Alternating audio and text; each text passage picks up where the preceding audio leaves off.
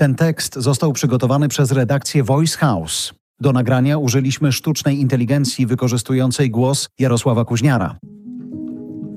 Ze studia Voice House specjalna seria podcastów Ukraine in Brief. Najnowsze wiadomości dotyczą 16 marca 2023 roku.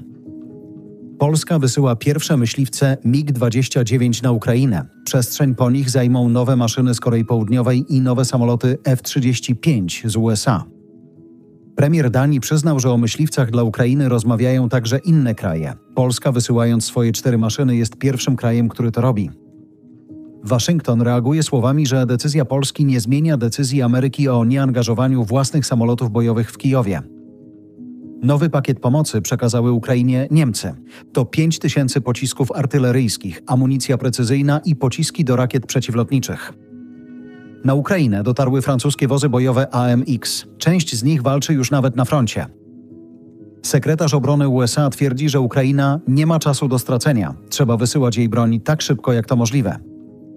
Rząd Estonii zgodził się na pomoc wartą pół miliona euro. To karabiny półautomatyczne, karabiny snajperskie, lunety, lornetki, amunicja, sprzęt indywidualny i specjalny, łodzie patrolowe oraz kamery termowizyjne. Szefowie dyplomacji Chin i Ukrainy rozmawiali telefonicznie. Szef MSZ Chin mówi, że Pekin jest zaniepokojony eskalacją wojny na Ukrainie i chce, żeby Moskwa i Kijów przeprowadziły rozmowy pokojowe. Według OBWE w okolicach Bachmutu zginęło lub zostało rannych nawet 30 tysięcy rosyjskich żołnierzy.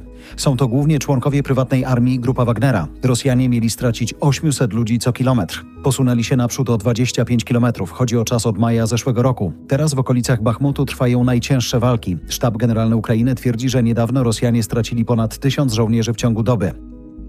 Prawie półtora miliona Ukraińców z powodu wojny zostało w Polsce na dłużej. Milion Ukraińców ma już w Polsce numer PESEL.